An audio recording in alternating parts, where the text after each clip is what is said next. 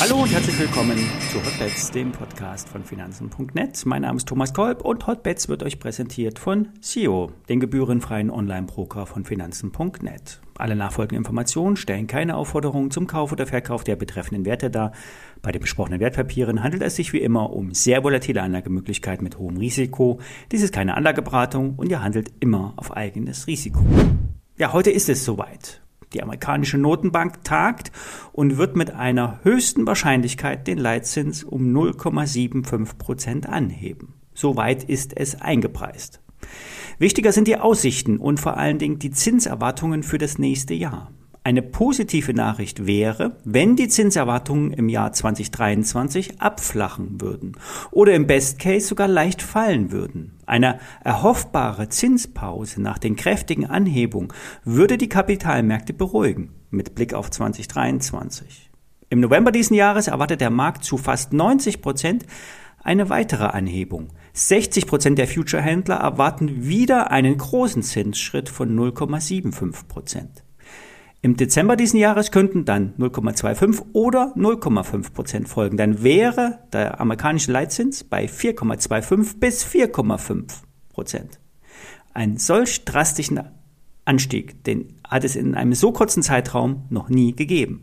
Da die Leitzinsen aber erst mit einer Verzögerung von sechs bis zwölf Monaten auf die Wirtschaft durchschlagen, wäre eine Pause bei den galoppierenden Zinsanhebungen seriös. Zudem sollten die Energiepreise einen inflationsdämpfenden Einfluss haben. Denn die Benzinpreise in den U S A, nicht in Deutschland, die fallen seit vielen Wochen.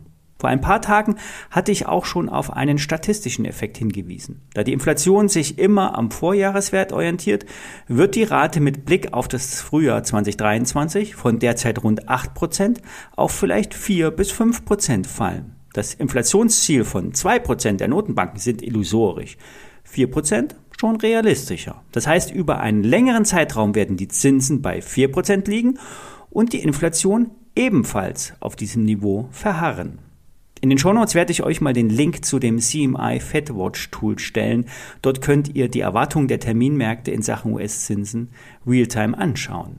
Für die Märkte bedeutet der heutige Tag Schwankungsbreite. Allerdings sind die Chancen nach oben höher als nach unten. Klar, der DAX steht an seinem kürzlich gebildeten dreifachen Boden. Der könnte nun durchschlagen werden und die Jahrestief könnten berührt werden. Aber aus Sicht der Indikatoren, der Markttechnik, besteht mehr Absatzpot- Upside-Potenzial als Downside-Potenzial. Ich bin weiterhin long. Meine Gewinne habe ich zwar allerdings fast wieder komplett eingebüßt, die Erholung war nicht tragfähig. Erst mit Kursen über dreizehntausend DAX-Punkten und höher kommt mehr Sicherheit in den Markt. Eine Erfolgsstory scheint der Börsengang der Porsche Sportwagentochter zu sein. Wie sich gestern schon andeutete, ist das Orderbuch bereits brechend voll. Die Nachfrage wird das Angebot an Aktien weit überschreiten. Allerdings wird auch nur ein Bruchteil der Aktien platziert. Wer im Porsche I P O zeichnet, muss mit einer zehnprozentigen Zuteilung rechnen. Das führt eher zu einer Frustration. Man muss sich auf der einen Seite voll committen und auf der anderen Seite muss man sich mit dem zufrieden geben, was man bekommt. Gestern Abend hat Egmont Haidt in seiner Analyse die Gewinnschätzung der Porsche Sportwagentochter zerpflückt. Die Marge wurde in den letzten Monaten dank Preissteigerungen nach oben geschraubt. Die Gewinnerwartung liegt bei ca. drei Komma fünf Milliarden Euro. Die Bewertung ist angemessen, aber nicht günstig. Sollte die Rezession nun nicht nur im Einkaufswagen und bei den Energiepreisen, sondern auch bei den Einkommen der Angestellten, Unternehmern und Freiberuflern ankommen, könnte auch der Porsche-Absatz einen Kratzer bekommen. Auf kurzfristige Sicht wird Porsche im Aktienkurs gestützt werden. Der Verkaufsdruck wird nicht groß sein, zumal ja auch eine Indexaufnahme in die Auswahlindizes der deutschen Börse perspektivisch anstehen könnte. Wer also unbedingt Porsche-Aktionär werden will, kann das auch nach der Notierungsaufnahme werden. Das kurzfristige Sentiment ist gut, die mittelfristigen Aussichten eher lala.